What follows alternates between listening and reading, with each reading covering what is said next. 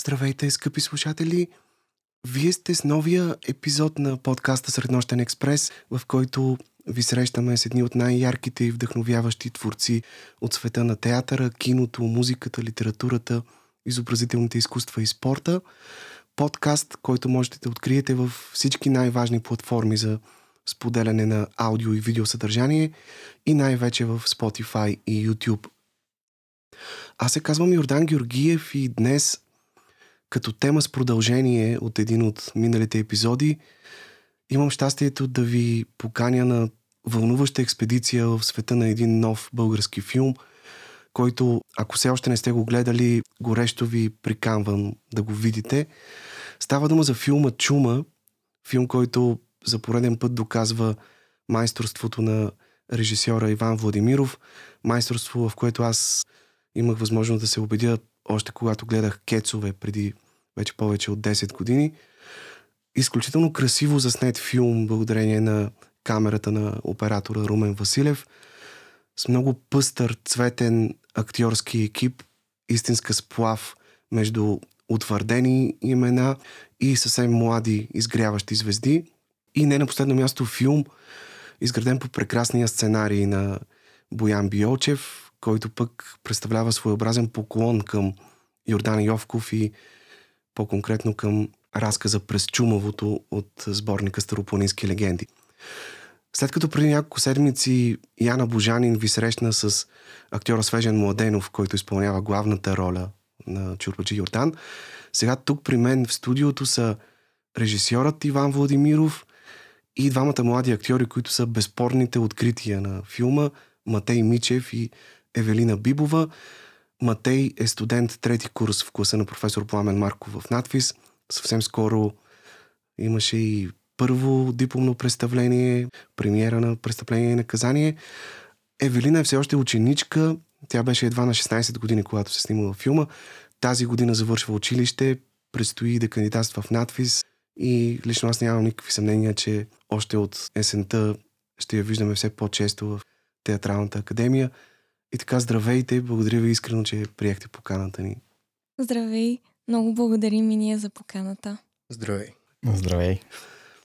Господин Владимиров, до този момент почти всичките ви филми са направени по ваши сценарии, вдъхновени от собствения ви живот, от лични истории, които сте преживели или истории на ваши близки хора.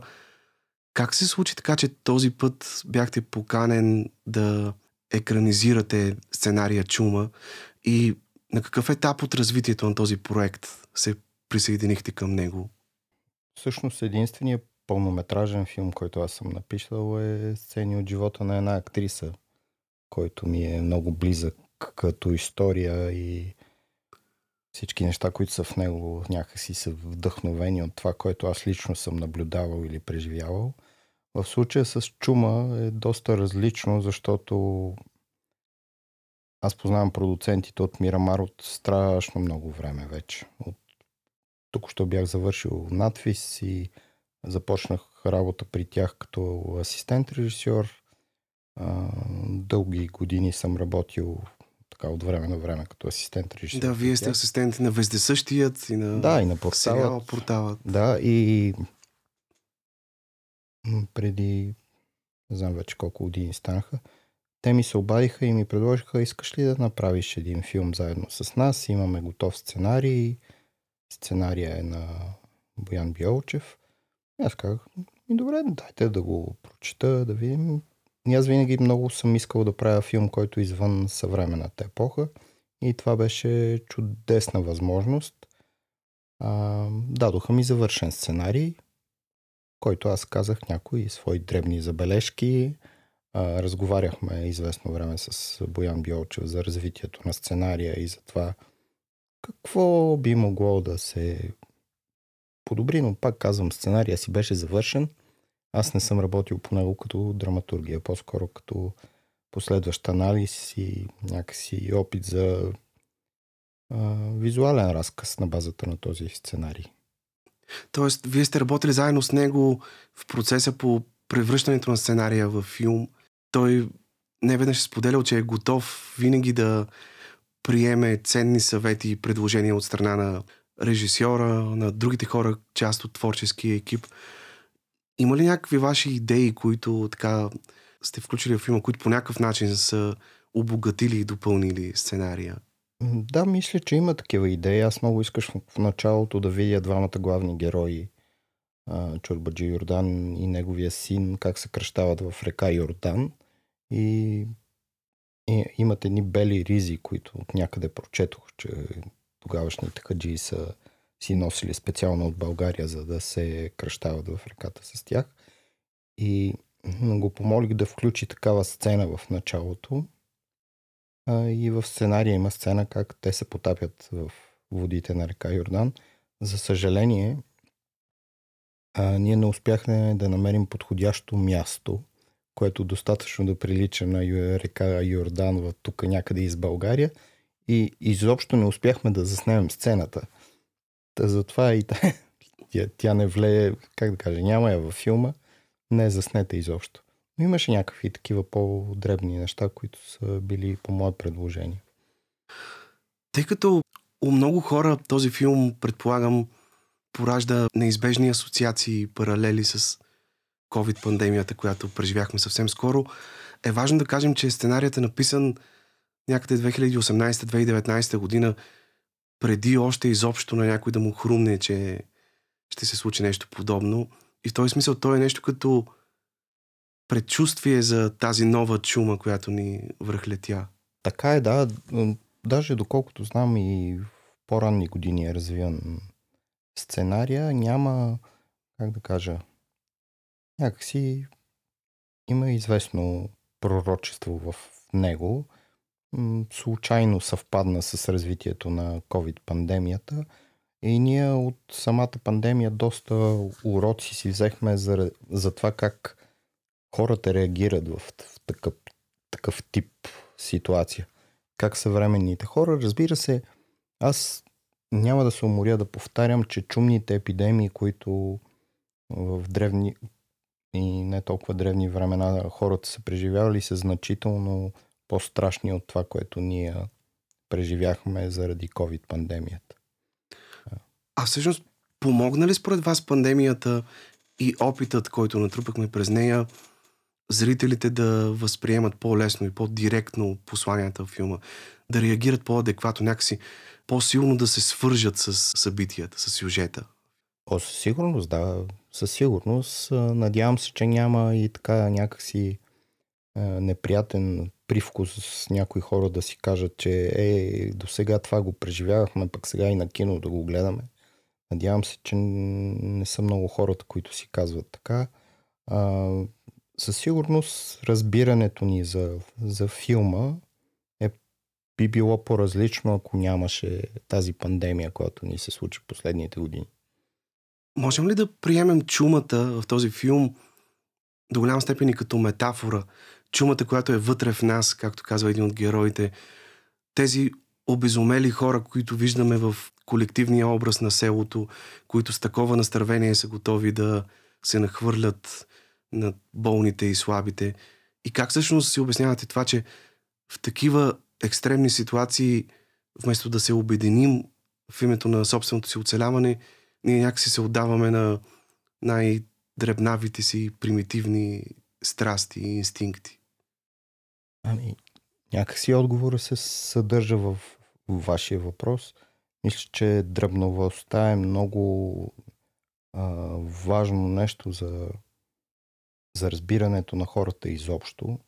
А, неспособността им да оценят реално ситуацията и някакси да се обединяват в тази ситуация, за да се противопоставят на кризата, която ги е споходила, е нещо много важно в, в, в наши дни. А, лично много ме занимава телата за това колко дребнави могат да бъдат хората в една много сложна, м- живото застрашаваща ситуация. Нали, си спомняте как а, когато започна пандемията от COVID и когато съвсем официално затвориха и всички държави и по всички общества, всички се юрнаха да си пазаруват храни и напитки И неясно Да, защо и туалетна тонове, хартия туалетна дори. хартия, да. Не знам, има понякога човекът е абсолютно необясним, нелогичен, склонен е да търси вина в там, където я няма, да напада тези, които по никакъв начин не са отговорни за кризата. И също така в такъв тип ситуации най-долните ни страсти започват да излизат на повърхността, започват да ни го ръководят абсолютно без да разбираме защо те ни ръководят. И понякога още повече осложняват кризата и я превръщат вече в истинско бедствие. Но пък на фона на всичко това още по-ярко се разкрива саможертвата на Елица, като доказателство, че все пак има хора, които могат да се жертват и да запазят човешкото в себе си в едни такива много сложни ситуации. А, да, в случая, а, може би фактът, че Елица няма и толкова опит в живота, както знаем, а, по-младите а, не мислят толкова за последствията и не гледат толкова мащабно на нещата. А, тя а, има късмета да, да намери човека, който обича, както и, а, и може би той а, има този късмет, за да а, не са толкова за да не преживеят по толкова тежък начин развоя на събитията в филма. Ти като млад човек, Евелина, смяташ ли, че днес има хора, които са способни да се жертват по такъв начин в името на любовта и на човешкото в себе си? Иска ми се да вярва, че има такива хора.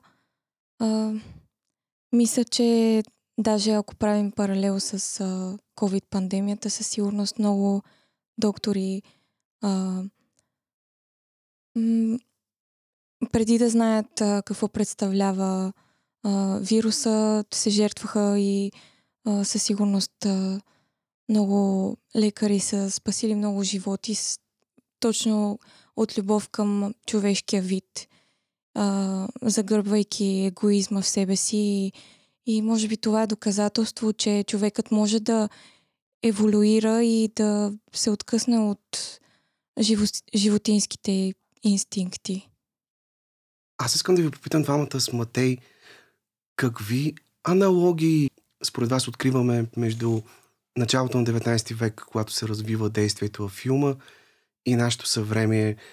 Като че ли тогава ролята на маловата и на суеверията е била доста по-значима, тъй като тогава не е имало толкова канали за комуникация, социални мрежи и така нататък, които да свързват хората и те много по-лесно са вярвали на една мълва, а знаем, че мълвата много бързо може да бъде изкривена, доукрасена, доизмислена. Има един герой във филма, например, който казва, че ако стоиш далеч от чумата, тя няма да те стигне, защото тя може да скача толкова, колкото един човек може да скочи. А пък в самия разказ на Йовков, там той дава конкретни примери за различни суеверия, с които хората са се опитвали да се предпазят от чумата. Да, интересното е, че много от действията на хората тогава се, а, са се базирали точно на а, вярвания, които са имали. А, в филма, може би, още хората, когато не знаят какво е чума, те вече се страхуват от нея, въпреки че не е дошла при тях. Започват да се затварят по къщите си и избират да да спрат комуникация един с друг и да загубят усещане за общност. Има интересен момент във филма, в който е към края си и а, всъщност а, а, той а, е Елица го извършва а, и най-вече тя извършва нещо, което майка й е казвала, а, суеверие, с което а, тя евентуално да спаси живота си. А променило ли се е нещо? Взели ли сме си някакви полуки от всички тези неща? Аз, например, се замислих какво би станало, ако по време на пандемията хората все още бяха подвластни на този обичай да палят къщите на болните и заразените. Може би тези варварски времена до някъде са отминали, въпреки че и тук научавахме за случаи в Китай, където всеки болен от COVID е бил буквално зазиждан в жилищния си блок, без да може изобщо да излиза навън. Убивали са домашните им любимци. Тоест, нещата не са се променили много, като че ли за тези векове от 19 век до сега. Не съм сигурен дали мен питахте. Питам всички, но... Добре. А, ами да, това, което аз мисля, като се върнем нали, към въпроса за аналогиите първо, е, че нещата, чисто житейски, човешки отношения, разбирания и така нататък на клетъчно ниво, на, на първично ниво не са се променили толкова много и мисля, че а, това е едно от посланията на филма. Тоест, там играе много голяма роля страха. До ден, а, ние успяхме да се уверим точно с а, цялата тази пандемия, че страха предизвиква до всякакви нелогични решения човечеството, като това да си купува туалетна хартия постоянно, примерно. Но това, което на мен ми правеха много аналогии с а, сега и преди, бяха точно отношенията между хората. Това беше за мен най-важно. Какво означава баща тогава, какво означава баща сега. А, ние, мисля, че успяхме да си докажем на себе си като една цяла раса, че имаме много на къде да градим. Защото, щом по същия начин се настройват цяла, цяла купчина хора срещу един човек заради този страх от тази болест, както тогава, така и сега, чрез различни средства. Вие казахте, примерно, че тогава много са вярвали в суеверия. А, и, за това са, и, нали, за това са били по, така да се каже, наивни. Аз мисля, че до ден днешен е по същия начин. Просто суеверията са заменени от социалните мрежи. От всякъде, когато излезне една и съща информация по всичките социални мрежи, ти и да искаш и да не искаш, започваш да вярваш. От тази гледна точка, по-скоро може би се сменят средствата. Но не мисля, че така да се каже, свръх идеята ни се променя много. И този страх, за който говориш ти, наистина той като че ли е чумата на душата, както казва героя на Свежен Младенов. Ние до някъде го изпитахме и сега в пандемията. Това трагично, мъчително очакване, като че ли е по-страшно от самата болест. И не случайно Чурбаджи Йордан казва населените, вие правите помен без да има погребение, отказвате се от живота си без да ви е отнети. Това е някак противоестествено. Все едно се бъркате в Божиите промисли по този начин. Да, ами за мен поне аз наистина така, когато сме си говорили и когато Иван на мен ми е говорил примерно за това време, за отношенията на хората, аз наистина си представях това. Хората, когато разбираха, че си бил контактен с COVID-19, започваха да се крият навсякъде, да бягат от теб, да те гледат по същия начин, както тогава. Наистина, аз съм съгласен с Иван, че не може да се сравни COVID-19 и неговата опасност с чумата слава и Богу, това, да. което е било, слава Богу, естествено. въпреки това, ние успяваме така да го направим, че да направим самата болест много по-страшна, защото не мислим за мерки, които да се вземат наистина още утре, а мислим по-скоро за последствия. И това ни е проблем всъщност доста отношения. Добре, за вас, двамата Севелина, това е дебют в киното. Разкажете как всъщност попаднахте в този филм. Доколкото разбрах, е имало доста дълъг кастинг, продължение на няколко месеца в три или четири кръга. Разкажете за вашия опит, за вашия експириенс в този кастинг. С какво смятате, че в крайна сметка спечелихте доверието на екипа и конкретно на режисьора Иван Владимиров? Да, както казахте, кастингът беше доста дълъг и ам, в началото а, беше и самия кастинг онлайн, всъщност още докато течеше бяха наложени а, последни а, мерки против COVID-пандемията, които бяха а, нали, отредуване а, на затягане на мерки, отпускане на мерки. Може би а, това също е оказало влиянието си на дългия кастинг. А, но в крайна сметка някак си попаднахме ние двамата с Матей на последен кръг. И... А как се случи всъщност? Теб как ти откриха, тъй като Матей все пак вече е бил студент в надвис, там вероятно е разбрал за кастинга, но ти си била на 16 години. А, да. Ами, а, в а, школата, в която посещавам, а, преподавателя ни каза, че има кастинг за филм, а, че, е, че се развива действието по време на а, 18 и 19 век. Това бя, и това бяха всички инструкции да пратим видеа и съответно а, се допитах дали аз мога да пратя. Отговорът беше да и пратих и така се случиха нещата. Матей, при теб? А, при мен познават, да, от надвис от а, преподавателката ми Анастасия Лютова. А, тя изпрати кастинга в, там в групата на класа, записахме се, отидохме. А, с какво съм впечатлил режисьора, особено в негово присъствие, не знам. Знам с какво не съм и това е с сездата си, защото не можех да яздя и това е. да, сега ще поговорим за това. Господин Владимиров, кажете вие всъщност колко трудно ви беше да изберете именно тях двамата за две от главните роли в този филм? Трудно ми беше до толкова, доколкото човек трябва да се отнася изключително сериозно към избора на актьори, които да изпълняват ролите в един филм, защото погрешния кастинг, погрешния избор може да се окаже много фатален за един филм. А, има моменти, в които като си избрал погрешния актьор, каквото и да правиш, нищо не може да се случи по правилния начин. А, и затова ние винаги се отнасяме много сериозно към този процес.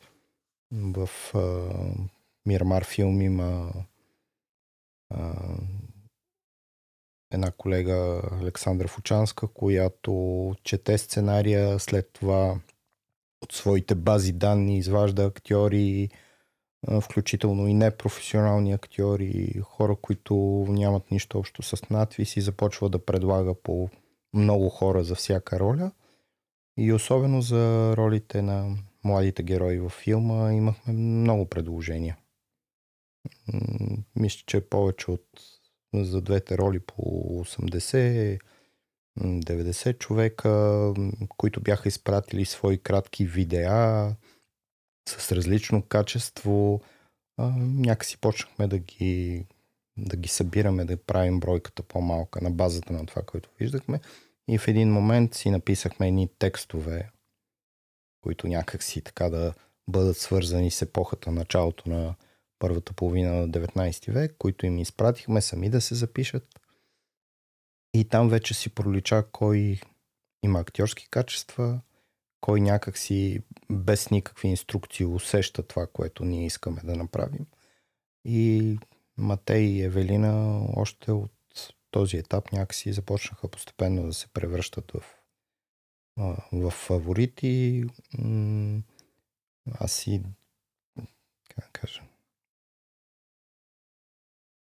струва ми се, че имам такава интуиция да знам с кои хора ще мога да работя добре и с кои не.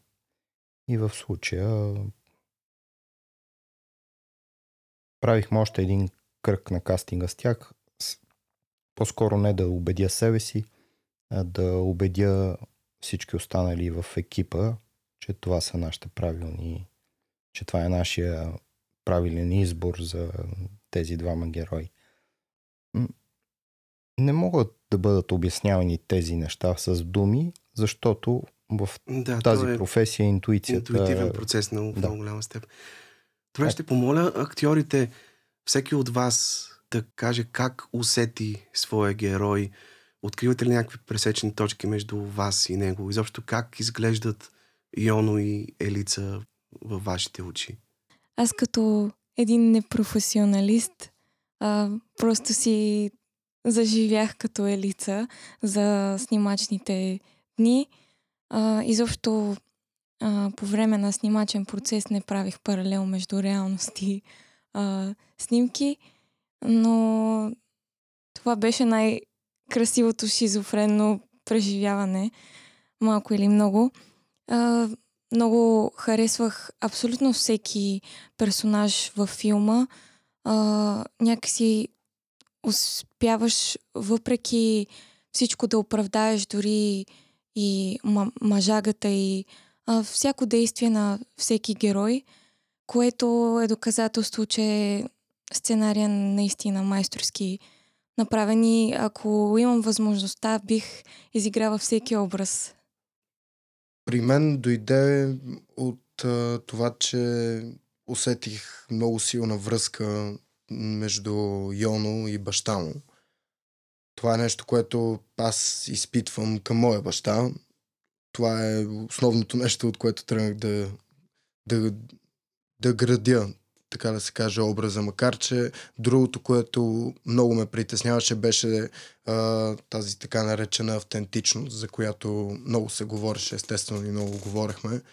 А, да бъде естествено на много високо ниво, защото м- аз лично като човек, на мен ми е много интересно тези наши а, ценности, тези наши култури, които са запазени. Аз харесвам е, аз харесвам епохални филми като цяло и харесвам да влизам в различни епохи. И за първи път имах възможност първо изобщо да участвам в филм и второ то да бъде в епоха, което още от малък ми е било мечта. и погледнах кое е общото в качествата между Йоно и мен и основното беше чувството да се докаже пред баща си, да може той да стане мъж. И другото, което е вярата, че любовта е възможно да промени абсолютно всичко. Абсолютно всяко едно положение, колкото и безнадежно да изглежда то. Наистина е много силна тази връзка между баща и син в филма. Въпреки, че Чурбаджи Йордан е така доста суров човек, по-скоро сдържащ емоциите си, но на места тези емоции прозират много силно, особено в моментите, когато го виждаме да отправя молитви към Бог, да запази сина му. И това е много силна връзка, защото Йоно е загубил майка си 10 и повече години по-рано. И всъщност е заедно с баща си. Евелина Елица пък от своя страна има много силна връзка с майка си, тъй като тя пък е израснала без баща. Да, аз а, много добре се сработих и с Людмила Сланева, която изигра моята майка. А, аз също имам а, много, а, много силна връзка с майка ми, която е а, на първо място приятелска, а, което може да се види и във филма. А, майката е една закрилница, която ще даде абсолютно всичко за детето си. И може би това е най-най-силната любов, която може да съществува. Добре, какво беше усещането да се върнете 200 години назад? Господин Владимиров, вие споменахте, че за първи път правите филм в епоха. Колко трудно предизвикателство се оказа това? Още повече, че бюджетът на филма не е бил кой знае колко голям, а и на всичко отгоре той до голяма степен се е обесценил заради инфлацията през тези няколко години в които се е забавило началото на снимките заради пандемията? Как да кажа, бюджета беше като на нормален, съвременен, пълнометражен български филм, който се оказва, че е изключително недостатъчен за възпроизвеждането на някоя епоха, която дори да се върнете 20 години назад, всичко е различно. Дрехите на хората са различни, автомобилите са различни, улиците на София, да кажем, ако действието се развива тук е различно. Да не говорим за нещо, което се случва в първата половина на 19 век. М- няма, както знаете, тези къщи, които поне до някъде приличат на тази епоха, са полуразрушени, изоставени. Обикновено те са строени в началото на 20 век и трябваше нашите художници да се опитат на базата на такива полуразрушени къщи да направят нещо. Всъщност, да... как избрахте локациите, където е сниман филма? Основната част от снимките са направени в едни обезлюдени махали, близо до село Каменица, което пък е недалече от родното село на Елин Пелин, да. Байлово. И, доколкото знам, там така не е много лесно достъпно място. До него се стига по един коварен, криволичещ път. Как всъщност, с какво ви спечелиха тези местности? На първо място, заради ограниченията на бюджета, тези места трябваше да бъдат на около един час път от София, за да не се налага да целият екип да бъде някъде в провинцията на хотел, просто защото няма пари за тези разходи. А, и второ, трябваше да изглежда като една планина, в която пътищата са трудно проходими, разстоянията между селата са големи, така че по-скоро малвата прескача между тях, отколкото а, реални пътници, пътешественици. Та някой ни заведе там. Това е също един сложен процес избора на места. Обикаля се, търси се, някой ти подсказва. Отидохме, харесахме. Аз даже първия път не бях ходил там. Мои колеги отидоха, направиха снимки и на мен ми харесаха някои от къщите. И това, че близко до родното село на Елин Пелин е чиста случайност. В това може би има някаква странна символика, но мястото Разкажете... се оказа изключително красиво. Разкажете за работата на художниците Георги Димитров и Владо Шишков. Колко трудно беше да реставрират тези къщи, така че те да изглеждат като реалистичен декор от началото на 19 век. Ами не им е било лесно. Работили са повече от един месец. Работиха а, като бяха се пренесли там. А, наблизо си бяха взели къщи под найем и работиха повече от един месец, за да направят това, което има във филма. А, събират се неща от някои се вземат под найем, други се купуват, търси се навсякъде, където могат художниците да се сетят. А, не е проста работа и за съжаление парите ни никога не ни стигат. А ако имахте достатъчно сериозен бюджет, щяхте ли да се изкушите да отидете и до Божи гроб и река Йордан, да заснемете там автентично началните кадри във филма? О, да, със сигурност. Със сигурност, разбира се, най-вероятно а, за църквата на Божи гроб ако имахме пари, щеше да е страхотно да построим декор, който да представя църквата такава, каквато е била в първата половина на 19 век. И изобщо на 19 век, когато ходенето до Божи гроб е било изключително популярно за по-заможните българи, щях да се радвам и да намерим река, в която може двамата герои да се потопят в началото и така да бъдат кръстени. Надявам се, че с средствата, с които сме разполагали, и финансови, и творчески, сме се справили достатъчно добре и убедително, така че филма да не изглежда бутафорен, а, защото това е един от големите грехове на, на съвременното кинопроизводство. Много често нещата изглеждат бутафорни не само като декори и костюми, а като отношение към персонажите, към начин по който играят героите, актьорите. Матей, понеже спомена темата за конете, вие с Свежен Младенов яздите, особено твоя герой, доста така епизоди от филма. За теб колко сериозно предизвикателство беше това? Доколкото знам, ти не си се качвал на кон преди началото на снимките, а тук е било важно всичко да изглежда абсолютно убедително. Все едно, че това си е твое хоби от малък. Разкажи за тази твоя подготовка. Доколкото знам, се е наложило да ходите на уроци по езда тук в конната база в София. Да. А, изпратиха ни на езда. Ходихме отделно. Аз а, ходех сутрините, защото трябваше да съчетавам едновременно с а, завършваш тогава първи курс в надвис. И беше доста голямо предизвикателство, защото първоначално винаги, когато трябва да изпълня нещо, тръгвам с нагласата, че ще го направя. Каквото ще да. Така, така тръгвам аз като човек. Но по едно време усетих, че има шанс да не го направя. И има шанс да не се науча, да не успея на време да се науча, защото не ми се получаваше първите 3-4 Да. пъти. Изобщо. Вие сте имали по-малко от два месеца всъщност, за да... Да, месец и малко Да. ходехме, мисля, че беше толкова. И, и после изведнъж нещо стана. М- мой голям ментор и помощник Данчо Змея успя някакси да ме свърже с животното. И Координатора на каскадьорите. точно така. А, и всъщност аз продължавах да се уча и по време на снимките, до една степен, когато накрая вече бях сравнително убедителен за мен да се кача на кон. Получи ли се тази особена връзка между кон и ездач, така че животното да те разбира, да те усеща, за да ти помага в трудна ситуация? Тази взаимна обмяна на енергия, при която знаеш, че винаги можеш да разчиташ на, на своя кон.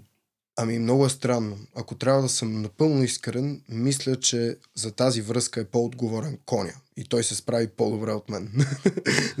Аз имахме една сцена, която снимахме, която не знам след нея някакси се открих към животното, в която аз трябваше да го погаля, трябваше да мина отдолу, в един хамбар, така нататък.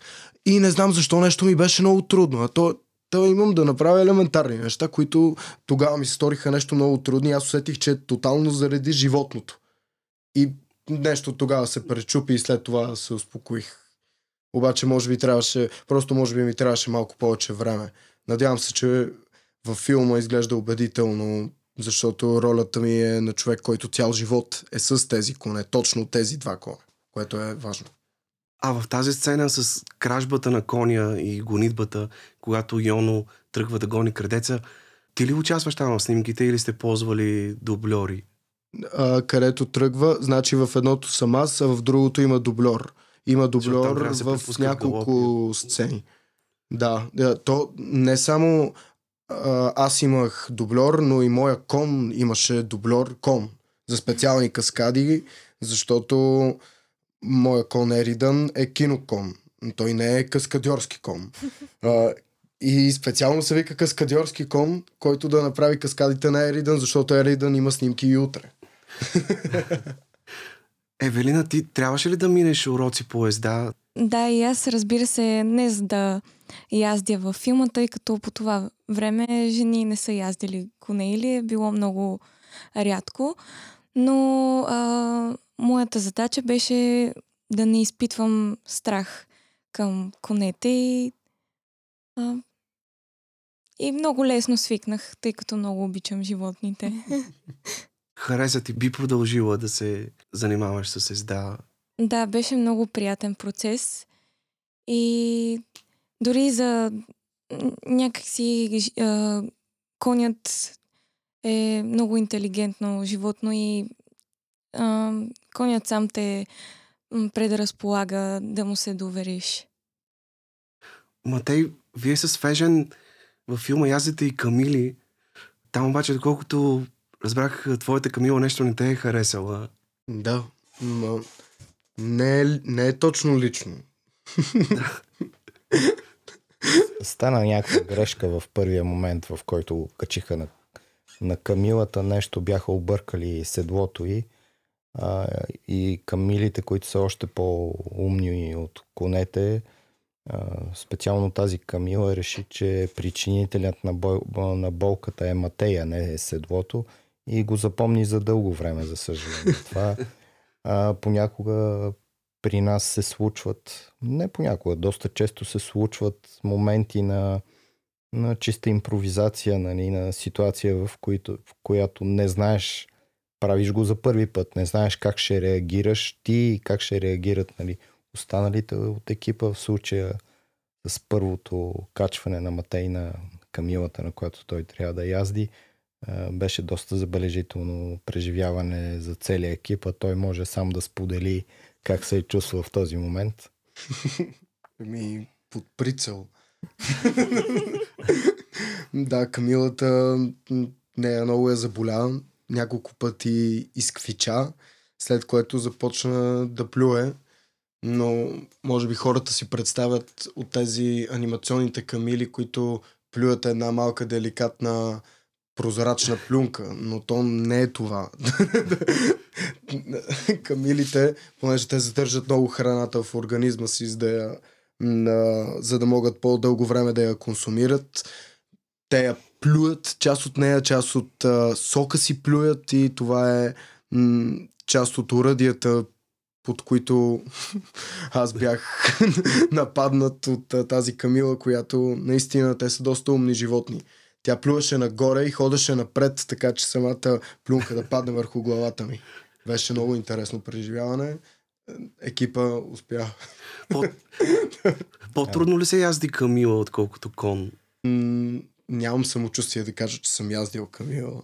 М- доста по-трудно според мен се язди и аз, аз не съм сигурен, че мога сам да я накарам да стане.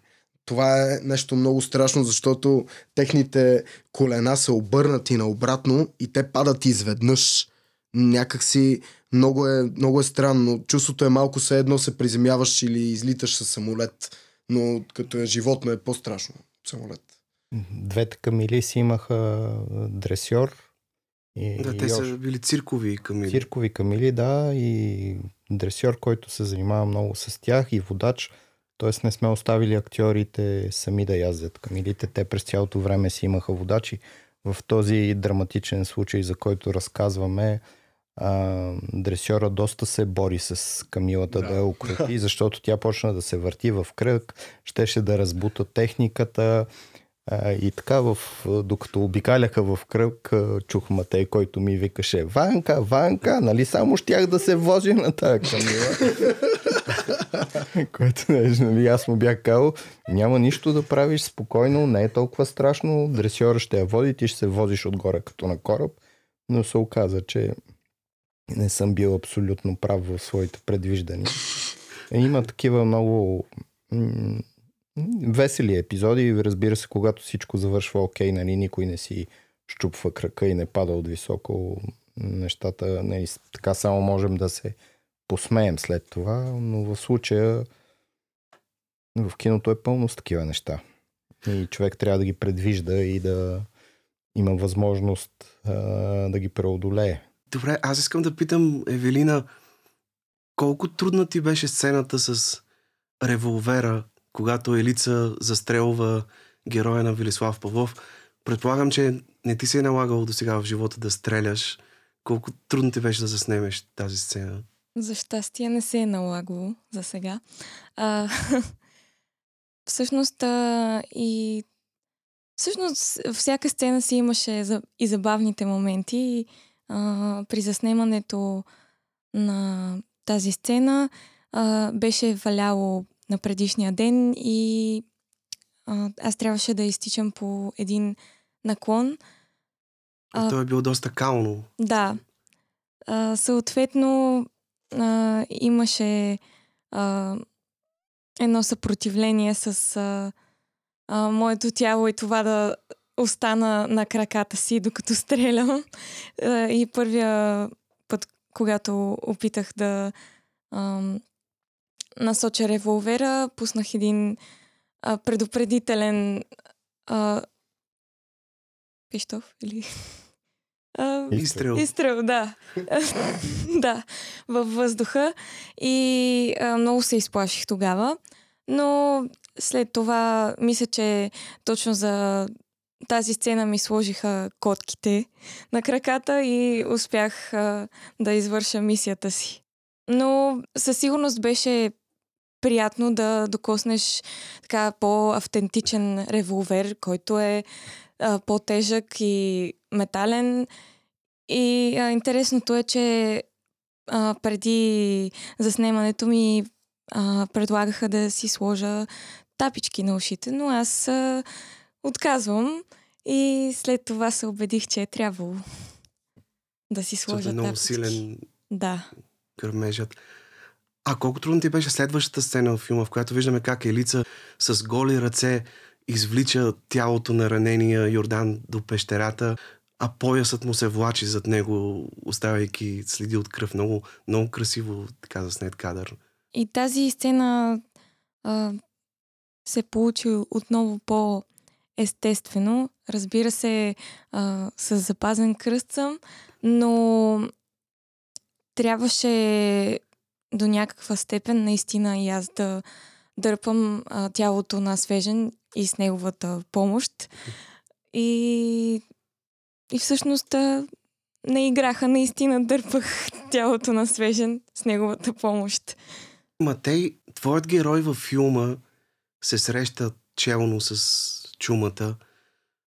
Колко трудно ти беше да покажеш на екрана и да преживееш целият този процес на постепенното му заразяване, усещането как извънеш нещо с теб започва да се променя, как болестта те завладява все повече и отнема от силите ти. И то става дума за един иначе много жизнен, много енергичен, много буен млад човек, какъвто е Йоно. Имахме доста разговори с Иван относно а, точно тези степени и средства, с които нали, да се покаже, така да се каже, развитието на болестта. А, на мен лично това, което ми беше най-важно, беше първо да се вижда как няма, как няма да дойде такъв симптом, който да спре моя персонаж. После, при първата среща е напълно нормално, човешко и естествено, точно много малко време след като си разбрал за информацията за нова болест, която витае наоколо и изведнъж тя ти се потвърди пред очите, е нормален шок от тази гледна точка. М- реших, че ма, той трябва да започне от начален шок и оттам нататък той да побеждава болестта все по-упорито в съзнанието си, а в тялото си тя да го побеждава. Имахме лекар на терен, който аз а, също се консултирах относно някои неща. Звънях на Иван, даже няколко пъти му звънях към 12-1 вечерта, защото той ми беше дал този карт бланш да му звъня. Колкото и неудобно се чувствах, му звънях толкова късно, питах го някакви неща, говорихме си. А, и по едно време той каза просто направи това, което мислиш, че е правилно. Ако има нещо, което не ми харесва, ще се намеся. И така и ставаше. Та гледна точка, мисля, че сме успели да проследим някаква линия.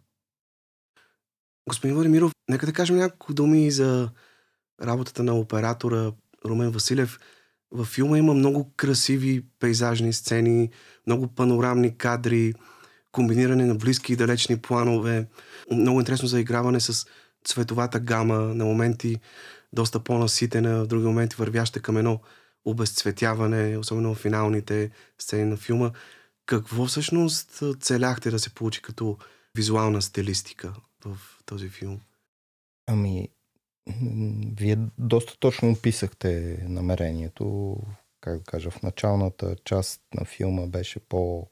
Идеята беше да бъде по-цветен и постепенно да се обезцветява цяла тази природа там около Средна гора, тези местности наистина много живописни, много красиви. Тази планина е изключително красива и тя помогна много на някакси такава почти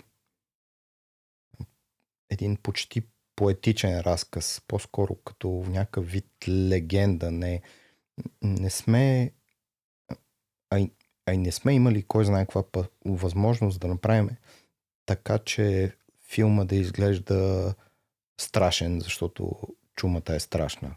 А, не сме искали да филма да изглежда изпълнен с а, визуален ужас, който чумата носи със себе си. По-скоро във филма се говори за чумата и някакси тези хора живеят като на, на върха на света, на една висока, трудно проходима, трудно проходима планина, която също така е изключително красива. И понякога такъв тип контраст, мисля, че много помага действието да се развива в среда, която е красива, пък да, да се случват а, лоши неща. Аз имам преди този филм не бях работил с Румен Василев като режисьор. Бил съм в един филм, в който аз бях асистент режисьор и монтажист. Той беше оператор, български кораб потъва на Петрина Гочев.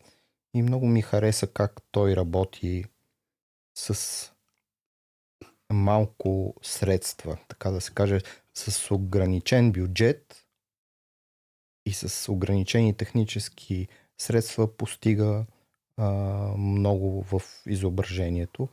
Освен това, той е изключително разбран човек, с който човек може да си говори, може да предлага някакъв тип визуални решения на базата на историята, която искаме да разкажем.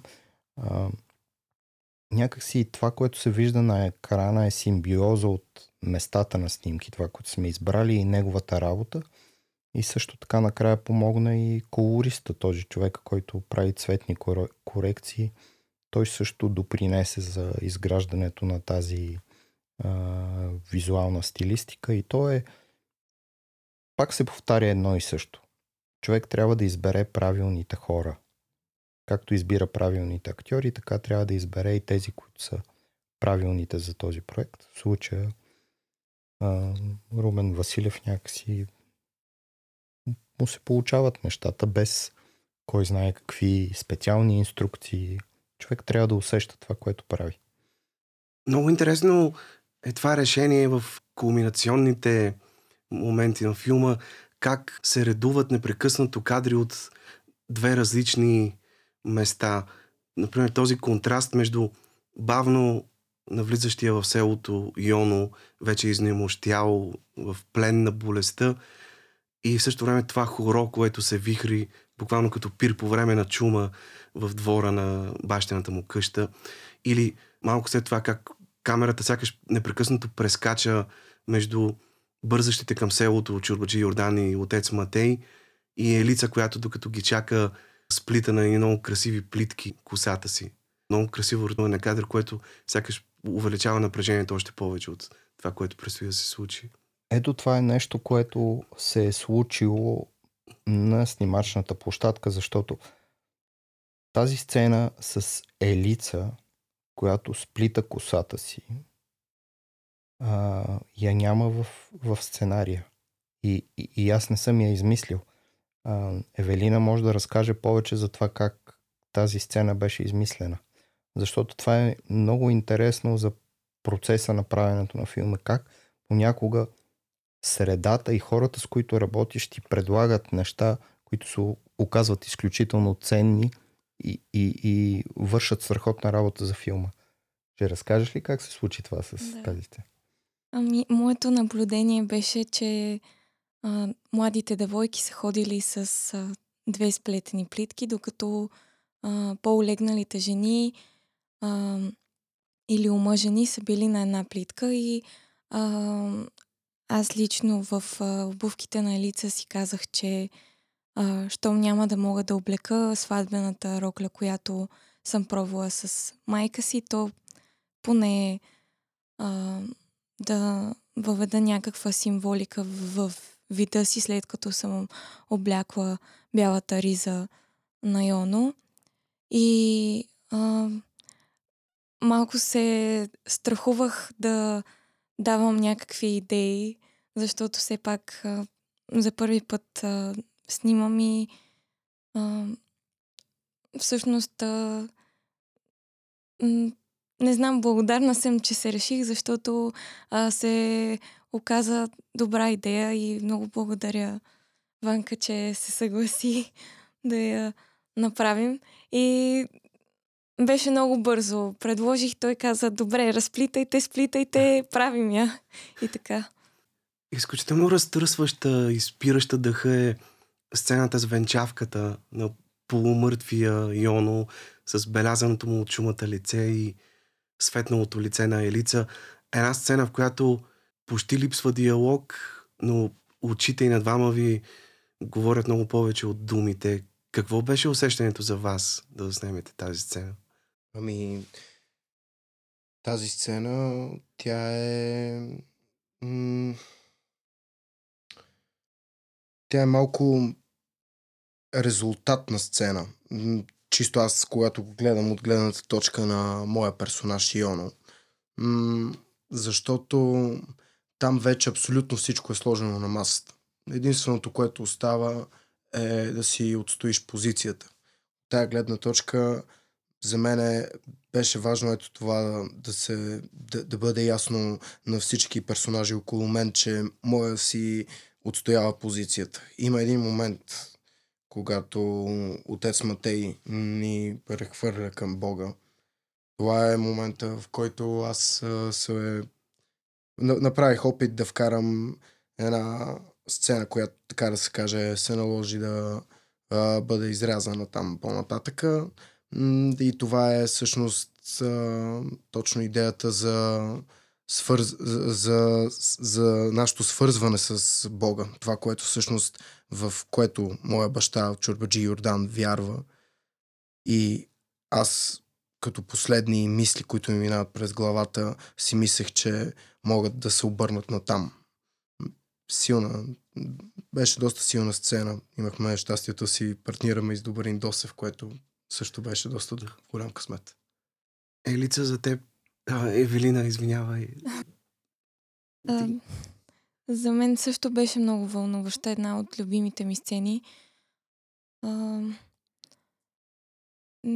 Защото това е наистина изключително внушителна сцена и както пише Боян Биолче в сценария, двамата, така както едва стоят, изглеждат много по-изправени, а сякаш целият останал свят е готов да падне долу в краката им.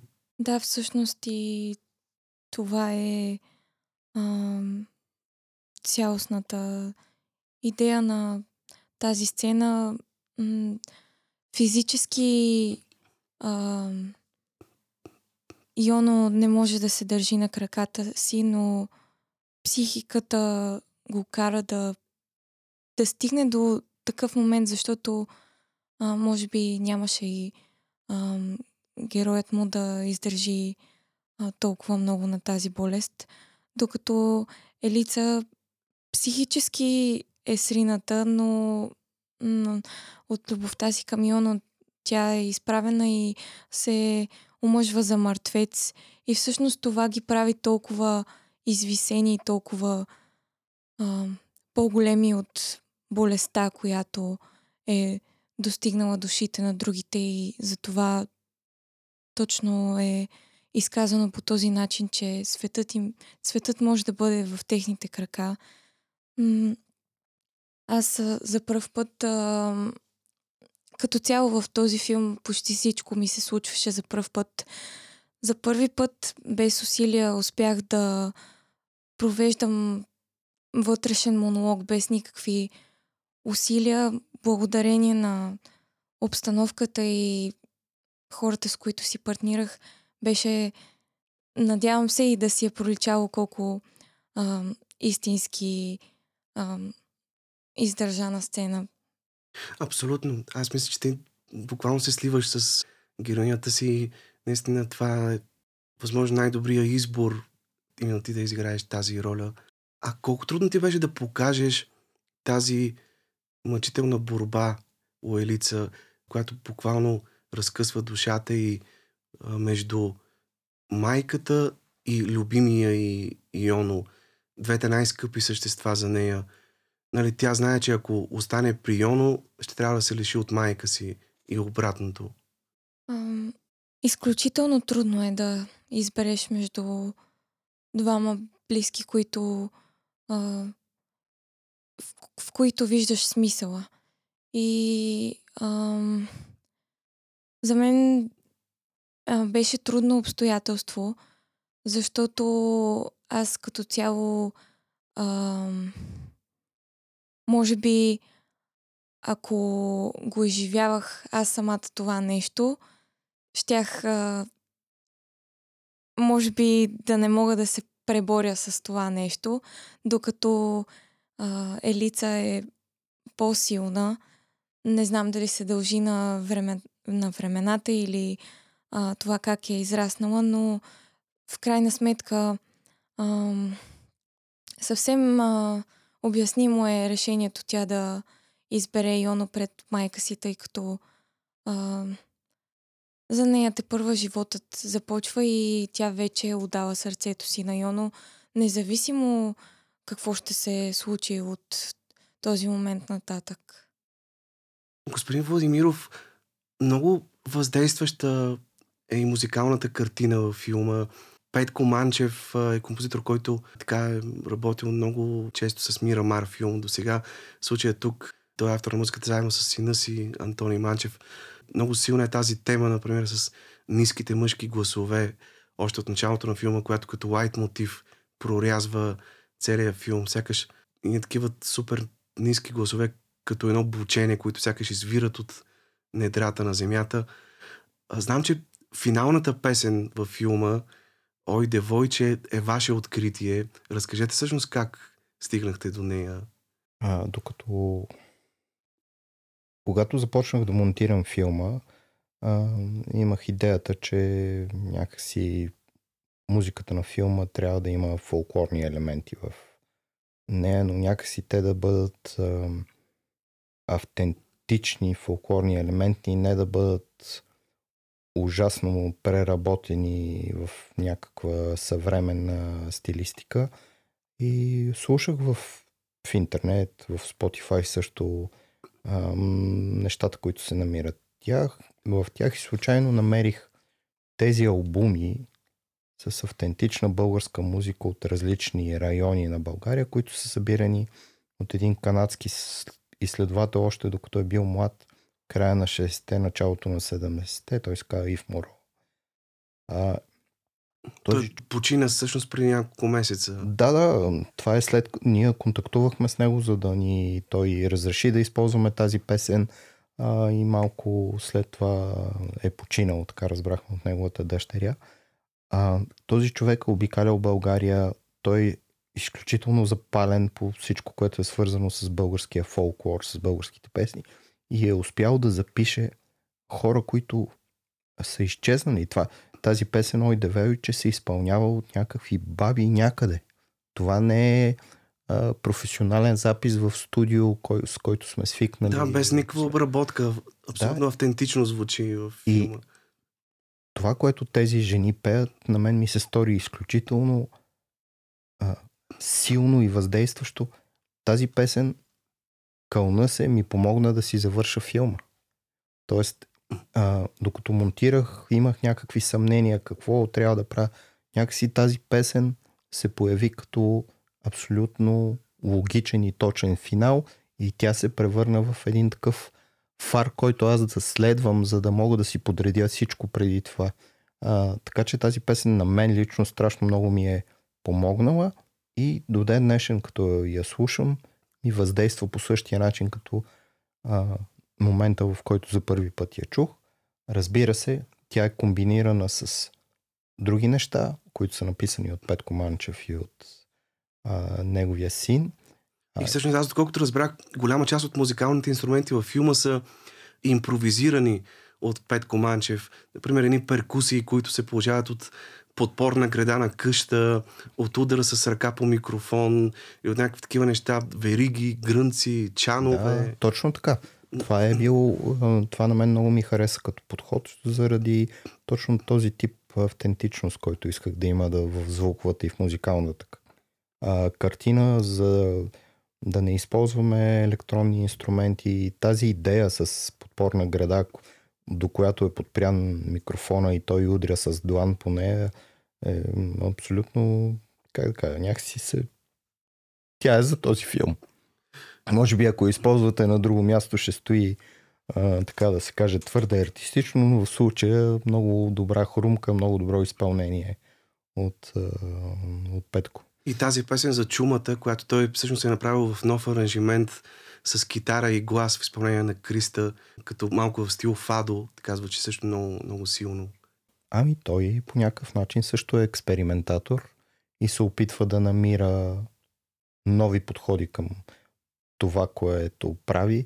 А, българския фолклор дава изключително много възможности за работа с него. Да, понякога се получават някакви такива повърхностни неща, но често ако човек се отнася искрено към него, може да постигне много, много добри резултати.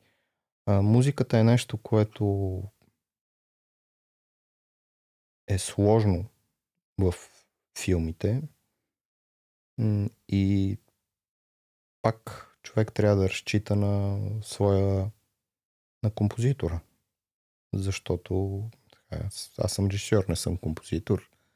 А, имам свой особен вкус по отношение на филмовата музика, но някакси ако композитора, с който работите, не, не разбира това, което искате да нищо няма да се получи. Надявам се, т.е. знам, че сме се разбрали с него и благодарение на неговите качества се е получила тази музикална картина в филма. В същото време, Евелина, разкажи за тази сватбена премяна, която, в която е облечена Елица в един от епизодите. Доколкото знам, вие сте намерили една оригинална венчална носия от преди 200 години, някъде от една жена в едно петричко село. Да, чувството беше прекрасно да облека а,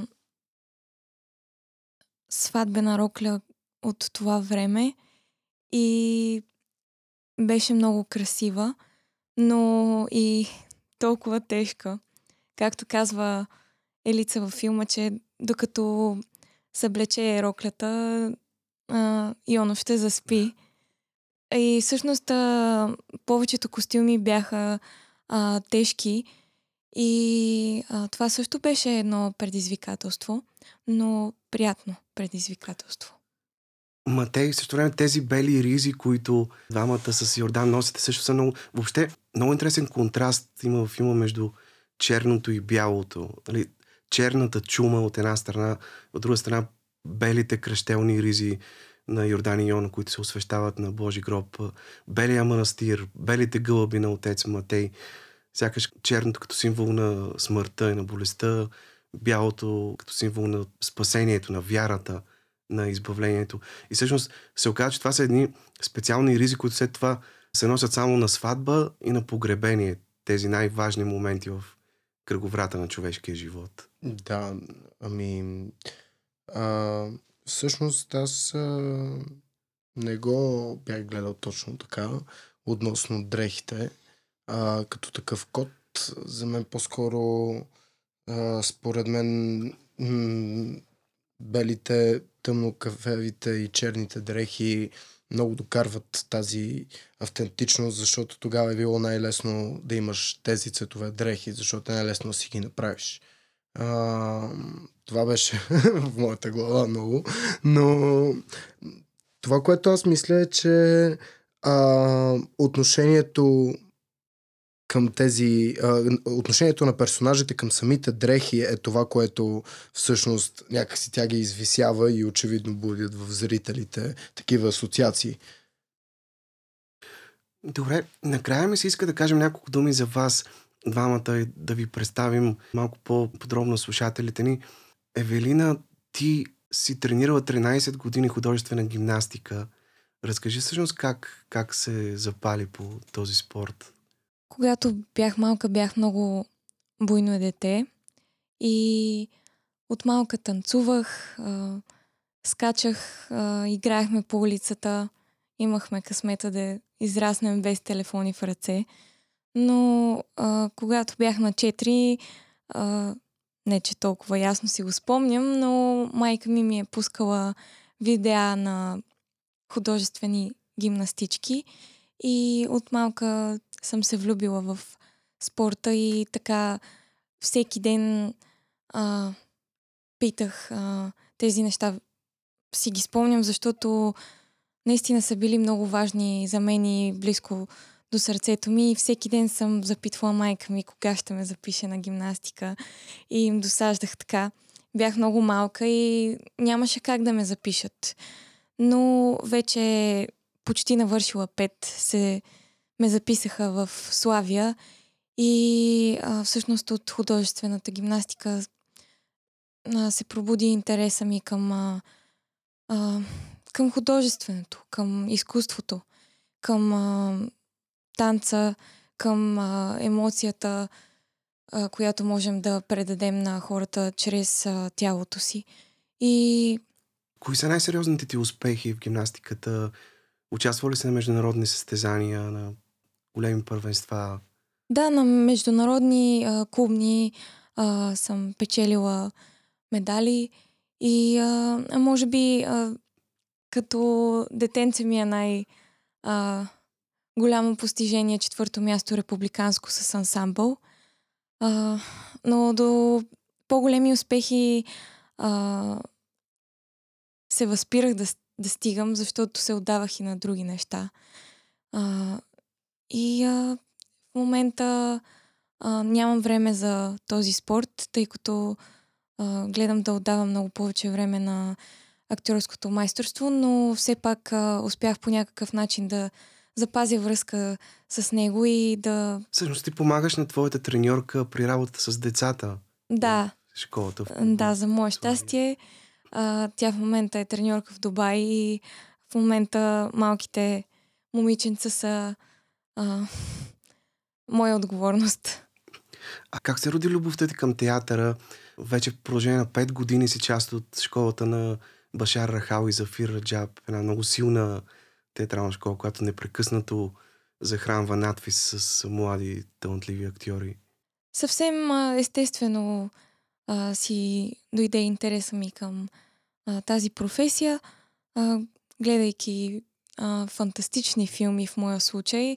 А, вече те Всъщност, вие с Матей и двамата сте фенове на Star Wars, доколкото знам това ви е помогнало така много бързо да се сближите. Да.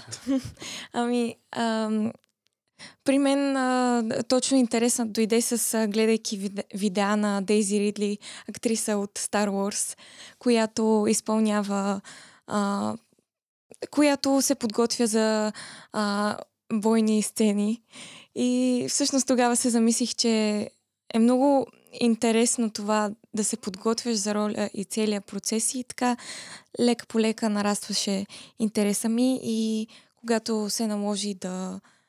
Не наложи, но когато вече реших, че искам да се занимавам с това, а, майка ми м- ми каза да се пробвам за кастинг за а, нова група в школата на Башар и Зафир. И аз а, отвърлих тази нейна идея, защото си мислех, че няма да имам място там. А, предположих, че а, децата там са много по-напред в а, тази сфера. Изобщо а, не се явих на кастинг, но след това а, месец по-късно а, се оказа, че все още а, се провежда кастинг и а, се реших да отида и ето ме сега тук. Вече 5 години си там. да. Готвиш ли се вече за кандидат студентските изпити в надвис? Имаш ли подготвени материали? Лека по лека се готвя и с материалите също, но а, не бързам толкова, защото искам максимално а, естествено да звучат, а, тъй като е много важно, когато си подбираш текстовете, те да, да засягат а, твои лични преживявания и възгледи. Всъщност ти се снима и в една, макар и по-така епизодична роля в новия сериал на БНТ с работно заглавие Тревожност на режисера Илиан Джевелеков, който те първа очакваме да се появи на екран. Кажи няколко думи за снимките, за твоята героиня там, колко трудна ти беше тази роля. А, може би после и а, Иван може да каже няколко думи, тъй като той е асистент-режисьор. И а, за мен вече беше по-позната почва да а, работя с този прекрасен екип. А, в началото най-вече се вълнувах да видя а, хората, с които съм снимала. Но а, може би а, беше доста предизвикателна роля, отново драматична, но съвременна.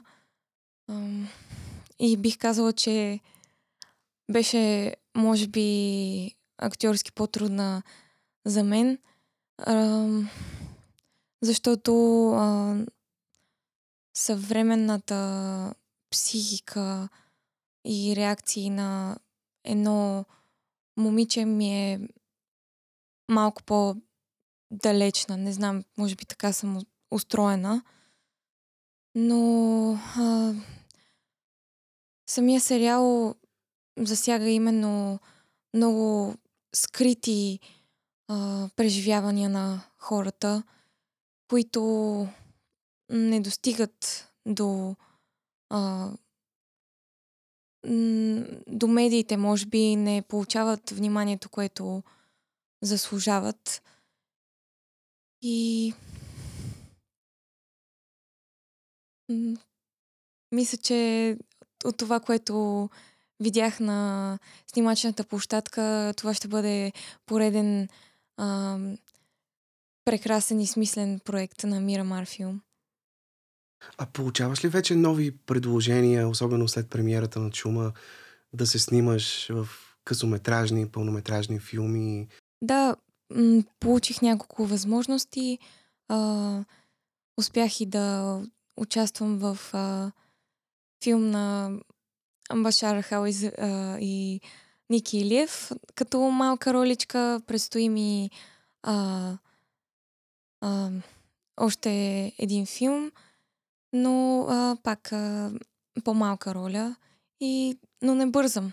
Смятам, че за това има време и а, си заслужава много повече да участваш като а, страничен образ, но да отговаряш на това, което се изисква от теб, отколкото да взимаш главни роли, а, които не ти принадлежат.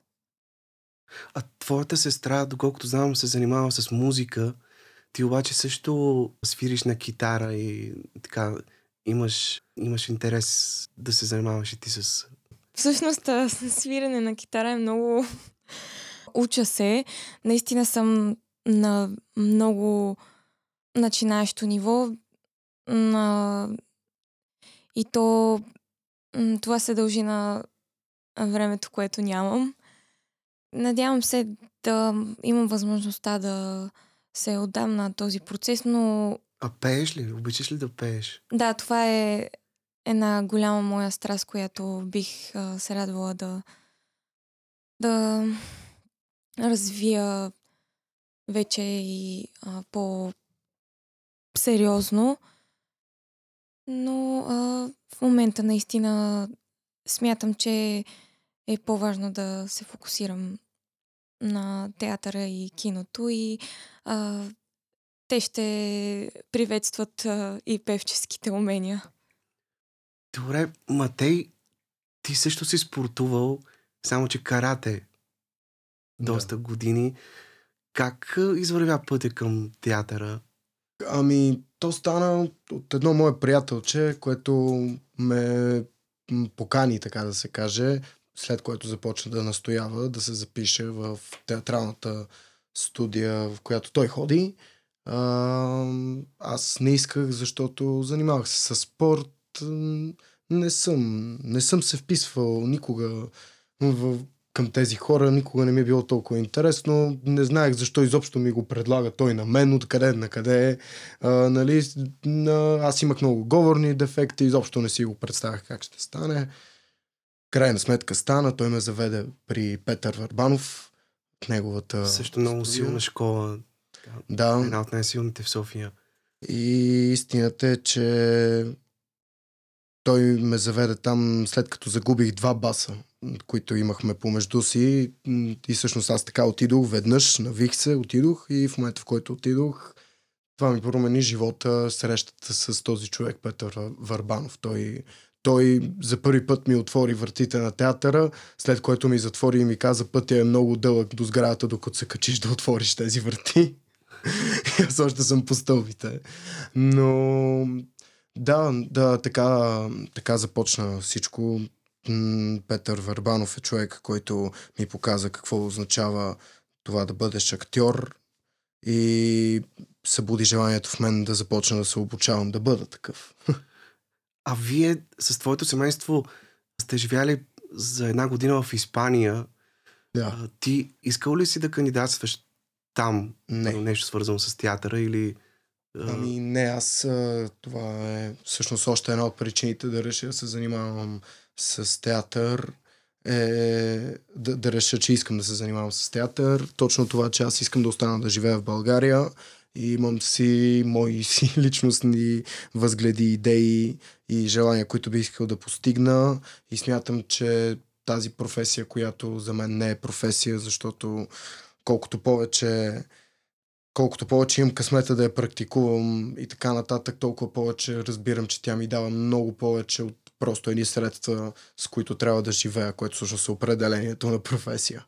А, не ми не само пари е наградата, която мисля, че е възможно тя да ти даде и затова съм решил, че ще я преследвам. Да не говорим, че въздействието и възможността да бъдеш човек, който е малко по-извисен. Според мен възможността да бъдеш това е, е само възможно, само единствено, когато се занимаваш с изкуство и пример за това отново е този мой идол Петър Върбанов, който за мен е човек, който в днешно време може да отговори на думата будител. Защото той успя да ми покаже какво означава култура, когато аз изобщо не съм я търсил. И всъщност ти си прият най-напред кукли при професор Жени Пашова. А, да, да. Дори играеше в две куклени представления в ателие 313. Да, така Малкият е. принц и ламята от улица Войтешка. Какво те накара да се прехвърлиш актьорство с драматичен театър? Ами това приятелче, от което загубих бас, ние кандидатствахме с него и с още едно. Ние сме си отбор. и така се случи, че и тримата ни приеха двете специалности и ние правим събрание да видим кой къде какво иска. Каза се, че двама от нас много интересно изведнъж при, ни се прииска да ходим при професор Пашова. Защото м, тя е човек, който е будил подобен респект, какъвто вече казах в мен, тъй като тя обиколила целия свят с нейните постановки и нейния възглед за театър и това е нещо, което няма как да не буди уважение в мен. Но когато се преместих там, имах възможност да снимам в една епизодична роля в един сериал, съвсем малка.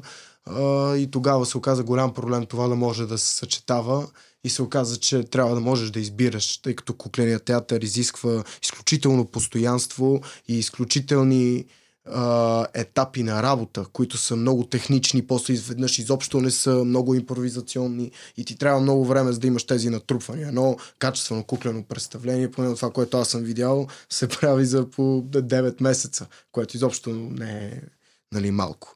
И да, ние със същото момче, с което решихме да влезнем кукли, после решихме да говорим с а, вече професор Господинов, тъй като той ни беше приял в неговия клас. Така нататък. И в крайна сметка това не се получи и трябваше с него да кандидатстваме наново. Слава Богу, извадихме късмет и влезнахме отново, обаче този път вече в различни класове.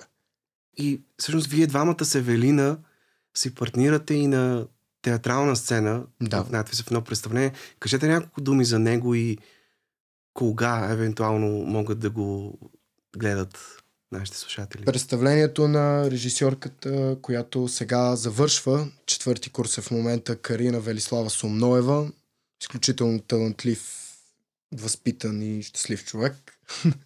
Тя направи едно представление с наше участие, престъплението на острова на козите на Уго Бети. Интересна пиеса, интересен прочит нейн, силна той е близо до адаптургията на нейната работа. Следва, следващия месец, надявам се, някъде към средата, но все още нямаме точни дати, се надяваме да го играем в надвис 610 аудитория, 7 часа.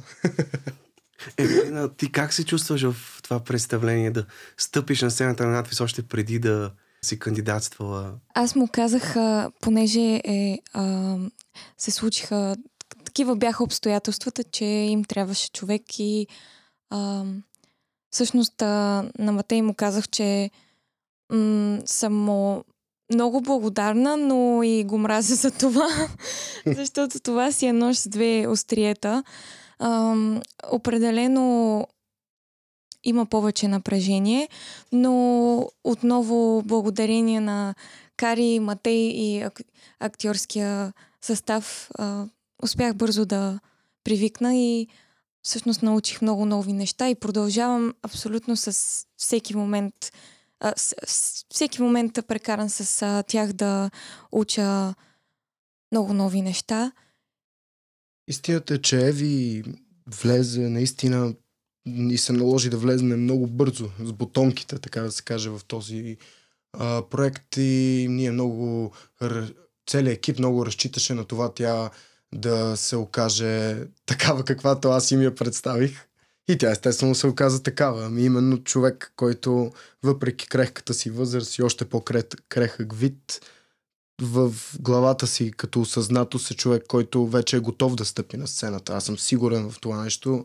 Нейният талант е безспорен и мен лично много ме впечатлява. Бях сигурен, че пак ще се види и той се вижда. Тя ми беше казала веднъж, че очаквала да влезне да помага само да мести и да влезне за 3-4 реплики, но в случая изобщо не е такъв. Аз бях сигурен в нейните качества и в това, че тя може да обеме мисловно този материал, който не е материал по принцип за човек, който ето така иска да се занимава с театър. А Еви не е такъв човек. Затова тя е в този проект. Добре, и съвсем накрая, господин Владимиров, тъй като стана дума, че в момента работите като асистент в снимането на сериала Тревожност, какво да очакват зрителите от този сериал и кога ще могат да го гледат в БНТ? Ние имаме още два снимачни дни, петък и събота, утре и други ден, така че ние все още сме в доста ранен етап. Заснели сме вече голяма част от сериала. До тук са минали 58 снимачни дни, което се превърна в един много сериозен маратон за целия екип.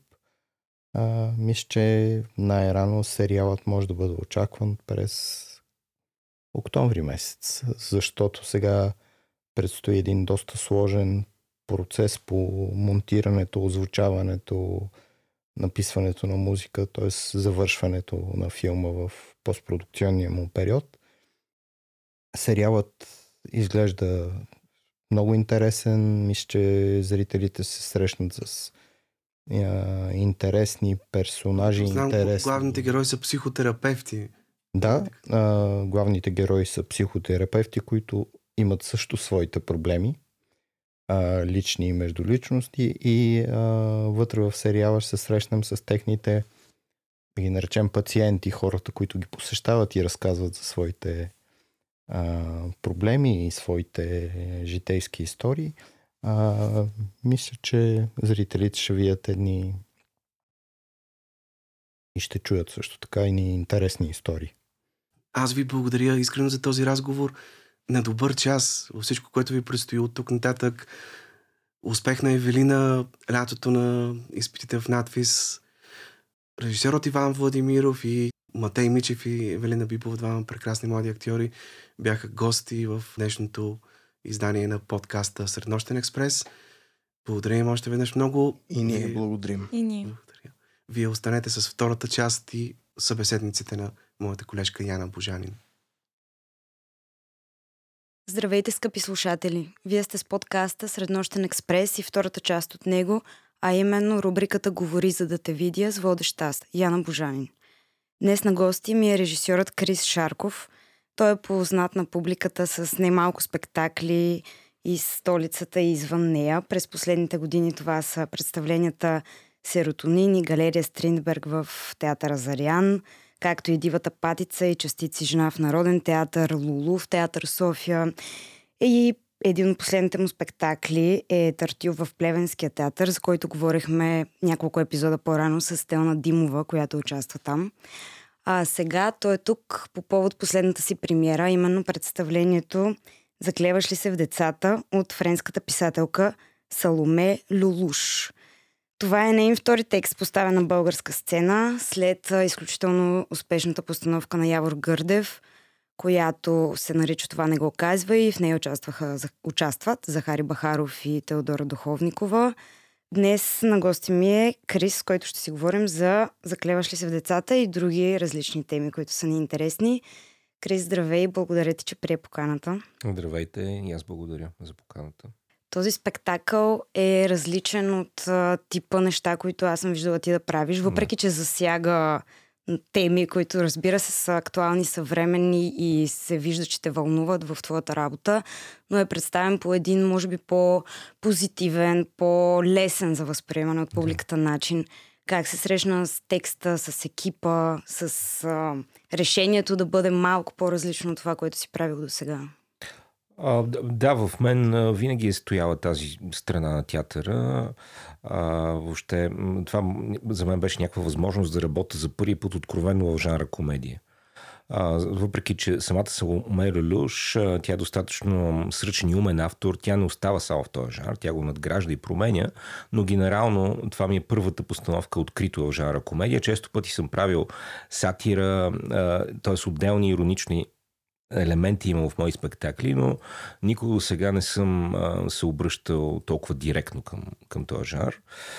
А, това е покана от а, продуцента Захари Бахаров, а, който а, вече като актьор и продуцент беше направил това не го казва и а, и а, неговата идея беше да, това да е с семейството Весела Бабинова и Владо Зомбори, тъй като аз с Весел имам много хубава биография. Работил съм няколко пъти и работата ни взаимно е важна в важни проекти.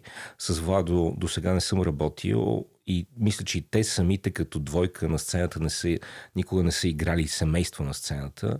И тъй като аз обичам такива лични провокации и намерих в текста на Саломер Люш достатъчно основания, той разбира се да бъде едновременно да обслужи форматността си, защото това е все пак авторка, която а, а, в, дори в Париж, когато тя поставя неи спектакли, те са а, откровенно, т.е. откровенно комерциални, жанрови. Това трябва да, да си го кажем. Същевременно аз открих теми и подходи, които ме вълнуват. Така че аз винаги съм бил, или поне в по-голямата степен на работата съм, дори когато съм интерпретирал, мисля, че водещ при мен е текста. Тоест аз никога нямам някаква предварителна представа какъв да е театъра и да адаптирам а, а, всеки един текст към една и съща стилистика. А, по-скоро се доверих на текста и а, целта ни беше максимално от него да, а, да го случим, без да, без да попадаме в капаните, които обикновено се попада в България при постановката на комедии. Така че а, това в а, никакъв случай ни Uh, за мен не е uh, нещо, което не притежавам в себе си, т.е. комедията и въобще лекотата. Може и малко хора знаят за, нали, подозират за тая моя страна, хора, които наистина ме познават.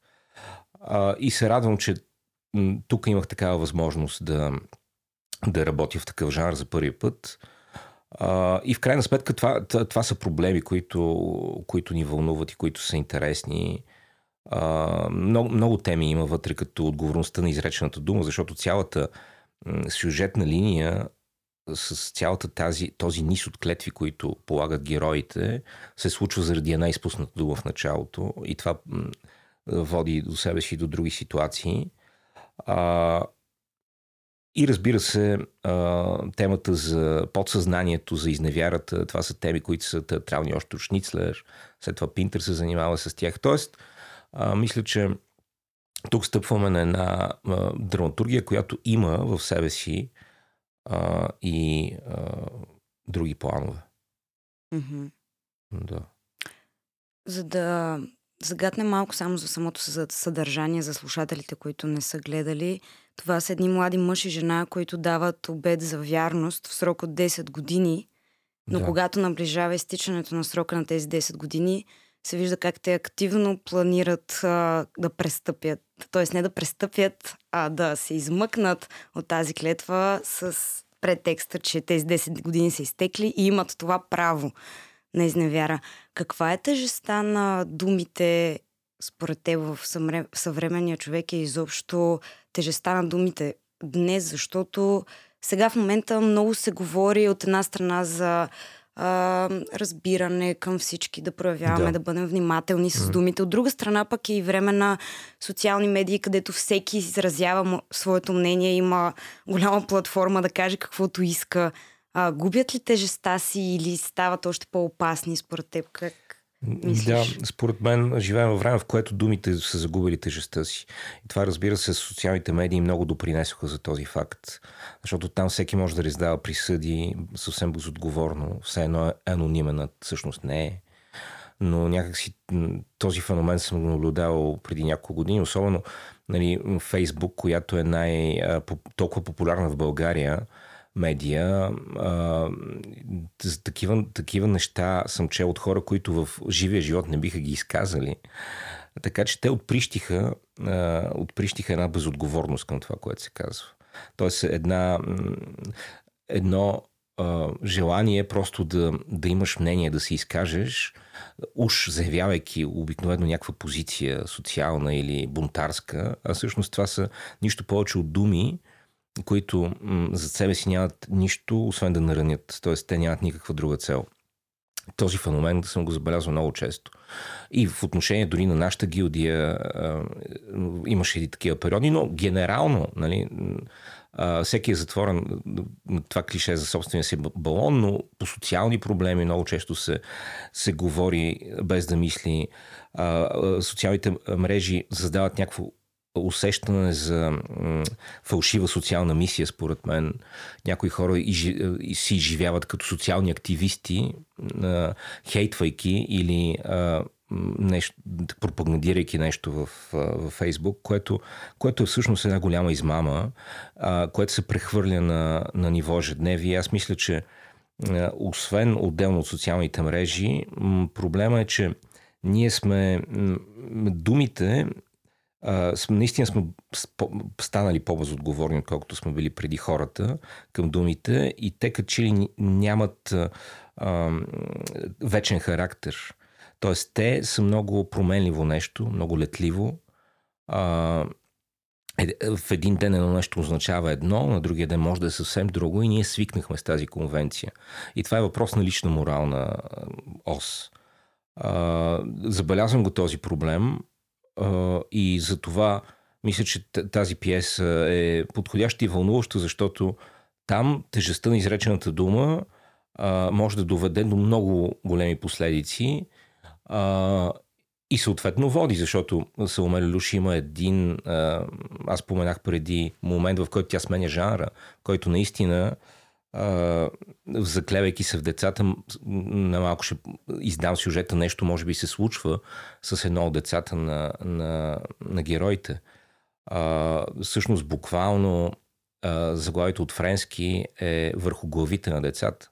Тоест всичко това, което те правят и изричат, се срутва върху главите на някой друг много често. И мисля, че този, този модел а, е много типичен за времето ни, т.е. той е като някаква болест на времето ни по някакъв начин, модела на това как думите могат да се стоварят върху някой друг, как ние трябва да им поемем отговорност към това, което говорим, това, което правим през думи също. А, и да, това е нещо, което, което ни вълнуваше по време на, на репетициите. Разбира се, при, при Саломер Люше в много игрова форма, много буквално е на моменти прекалено буквално, но, но това е така игровия театралния ключ на, на проблема. Mm-hmm. А страха от думите сякаш дори според мен намеква за страха от нещо по-голямо от нас. Дали ще е Бог, дали ще е някаква съдба или нещо друго. А, говорили ли сте за тези теми в спектакъла или те са само леко загатнати, но не и... Да, разбира се. Суеверието по принцип е старозаветно нещо. В Новия завет Бог прощава винаги. А, така че а, тези герои, те, те изминават един път в пиесата. Всъщност последната сцена е осъзнаване, че а, реалната, реалната отговорност е друга. Тя не е в формалността на клетвата. И те от едно такава по-езическо, една, такава езическа настройка, всъщност преминават през истинска християнска. Всъщност прошката е много важно новозаветно християнско качество, което те накрая откриват и всъщност в последната сцена те може би остават заедно. Така че да, говорихме, правим разлика между суеверие и вяра. М- това са неща, които също много често се бъркат, които биха могли да, да объркат много животи и ситуации. Също и авторката разчита на това нещо, че, м- че суеверието всъщност не е вяра. Ние много често, дори в нашия социален контекст, имаме, сме, има едно клише, че сме по-скоро суеверни, отколкото вярващи. Но това също е свързано с личната морална ос. Тоест, някакси м- всичко е вътре в а, а, изграден, изградения морал на отделния човек, а, който разбира се през християнство се изразява най-пълно. Още не е измислено нещо, което може да, да, да по-пълно да, да, да построи моралните устои на човек. Да поговорим малко и за темата за изневярата в спектакъла. Mm. На мен ми изникват въпроси от сорта на дали изневярата е толкова желана и нужна за тях или по-скоро страха от това, че аз изпускам нещо отвън и това, че като изтъкат тези 10 години аз вече имам право и трябва да се възползвам от това право, защото го имам, Да. а, кое по-скоро води персонажите към действията им. А, има едно е, също много емблематично понятие за съвременния човек. Това е страха да не изпуснеш нещо. То си има терминология FOMO, Fear of Missing Out. Това много, много характерно е, което разбира се води много хора в отношенията им, във връзките им. Много хора си разрушават връзките, хубавите връзки заради този страх, защото света, в който живеем, той ни предлага постоянно изкушения от всякъде а, и страха на не толкова... т.е. едно е драматургията на 20 век, която се занимава с... А, а, бях споменал и Шницлер и Пинтер с психологията на изневярата, където а, наистина желанието дори за изневяра е по-силно от самия акт и по-определящо. Тук по-скоро имаме, да, имаме нещо от това, но по-скоро имаме наистина желанието на героите да, се, да консумират живота до край, което, което е също много важен белег на нашето време. Страха да не си извън системата, да не си извън живота, да, да някакси да успееш да се възползваш от него, да, да черпиш жизнени сили от да консумираш от живота. Това, това също е движещо, много движещо за героите, тъй като те искаха да, да изневерят всъщност в а, първи момент, в който свършва техната клетва и от, после отново да положат клетва за вярност. Тоест, те искаха да компенсират нещо изпуска, изпускано и после, разбира се, съответно, много често разбираме, че тези неща не сме ги желали наистина. А, така че да, а, страха да не подминеш нещо, да не изпуснеш нещо е, е много определящ за мен. Тук в, и в тази пиеса, и за съвременния човек. Да. Споменахме Весела Бабинова и Влади Зомбори, които са в главните роли, но останалите актьори са по-млади техни колеги. Това Да. са Лидия Василева, Василева и Даниел Кокушев. Как се справиха те, като все още студенти, учещи в надвис, с, с задачите, които им постави и с партньорството с по-опитни актьори? Как протече работата с тях? Да, целта ни беше от самото начало да актьорите, които играят в поддържащите роли, да бъдат а, съвсем млади и а, всъщност Даниел Кокушев е студент четвърти курс. Той има немалко опит за, за възрастта си. Лидия Василева е трети курс, която също играе в някои професионални представления вече. А, мисля, че много добре се вписаха в, в целия екип а, и за, за тях също е полезно да, да играят извън академия. Още, още рано това винаги дава друга гледна точка към професията, да работят с различни хора, които имат повече опит. А, разбира се, да, също така и да срутват бариери, които, които се появяват с, по някой път с по-опитен колега. А, така че това, мисля, че освен за спектакъла и е полезно и за тях, т.е. участвайки в професионален спектакъл, който, където има други, други закони а, и друг тип публика. Така че аз обичам много често, когато имам възможност а, да, да работя с а, студенти или неопитни актьори или току-що завършили. Това винаги ми е било много интересно да ги интегрирам в а, професионални спектакли. Така че аз съм доволен от а, екипа, който събрахме, от работата ни. А, леко, по същество, смислено. А, мисля, че имахме един хубав репетиционен процес. А сега да поговорим малко за процеса, който пък сега си започнал в Народния да. театър. Той е по роман на Мишел Уелбек «Елементарните частици». А, ти за втори път всъщност работиш а, по текст на този автор. Предният спектакъл е Серотонин. И преди ти си правил драматизацията, отново ти я правиш сега, доколкото да. знам, това е любим твой автор. А, Интересно ми е да споделиш малко повече за това как превръщаш един не театрален текст в театрален. От всеки текст ли смяташ, че може да се направи действен театрален текст? Изобщо какъв е процесът на подбор на текст и на работа по него? Да, това е интересен въпрос. Аз може би това ми е втория път, който работи роман. Работил съм и по презрението, обаче там по-скоро работи по филмовия сценарий на Годар, не по романа на Моравия.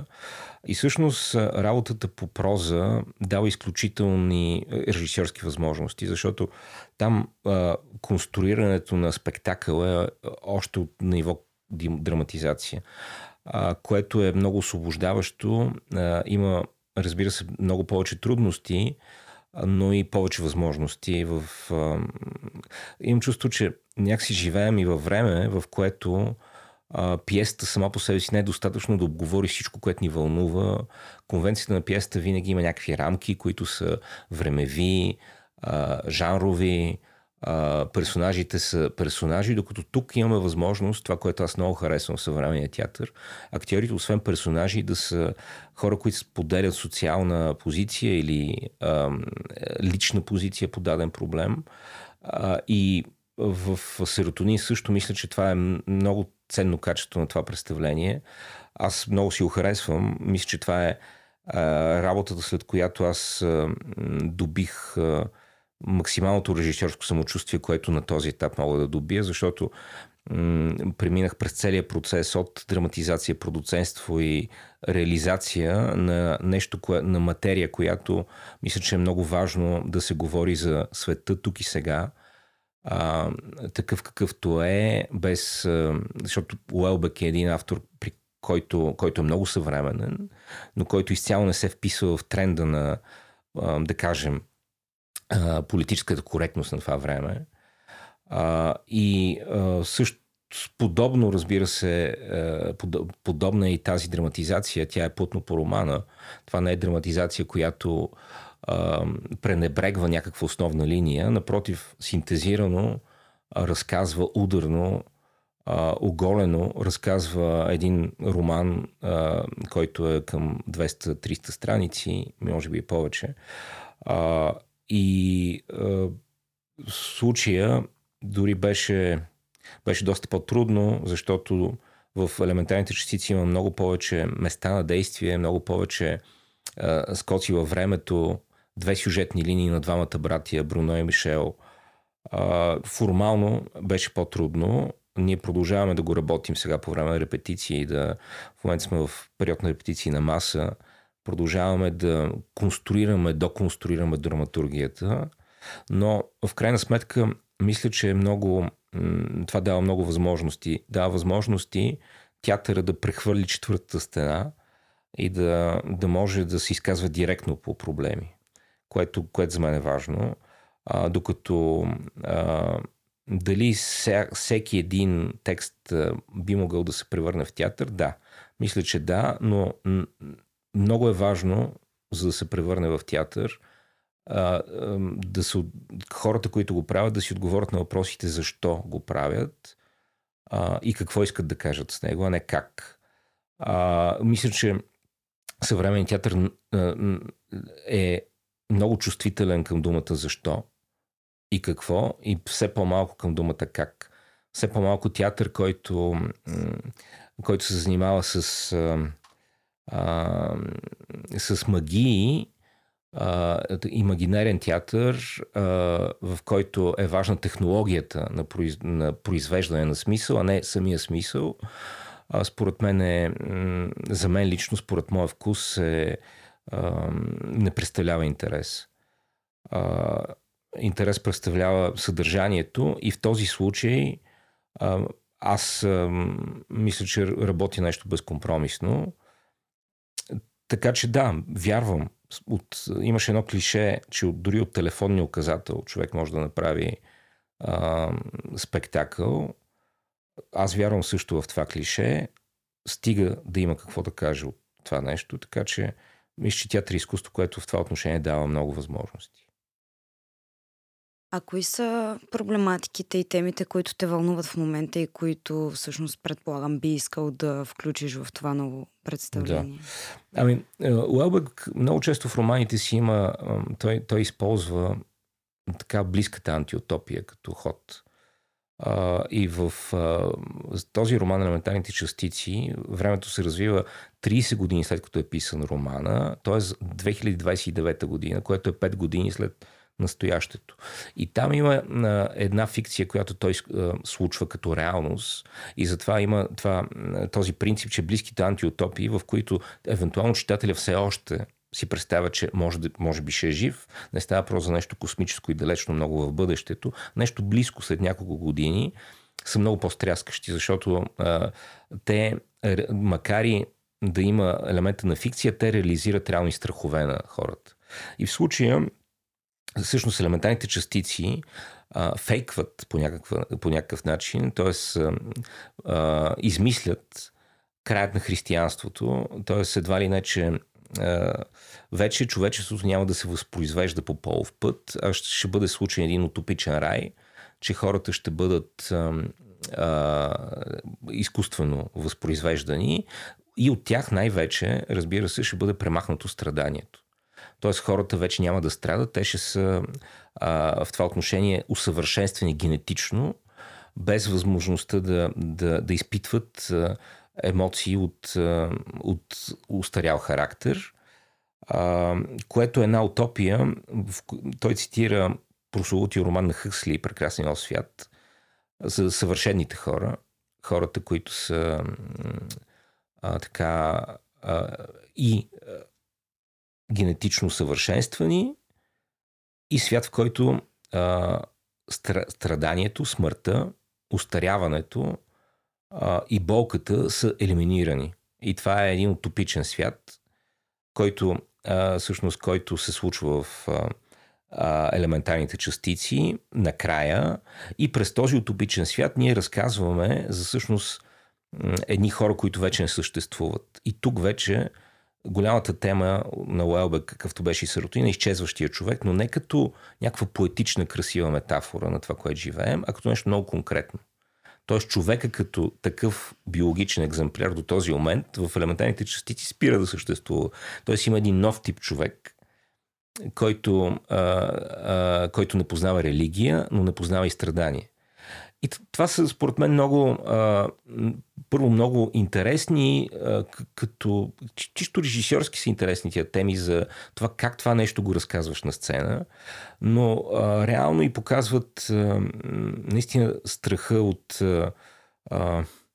това, че всъщност самия, самите ние като хора се, се заличаваме като човечество а, че, се, че сами се самосаботираме, сами не се възпроизвеждаме, сами не вярваме, а, което е основната тема. Тоест тук не, е няк... не става въпрос само за някаква конспирация, че нещо отвън предизвиква края на християнство. Напротив, ние се вглеждаме в човека, който вътре в себе си престава да вярва и съответно е нужна някаква нова а, парадигма обществена, която да смени а, а, престанащия да вярва в, в Бог и в себе си човек.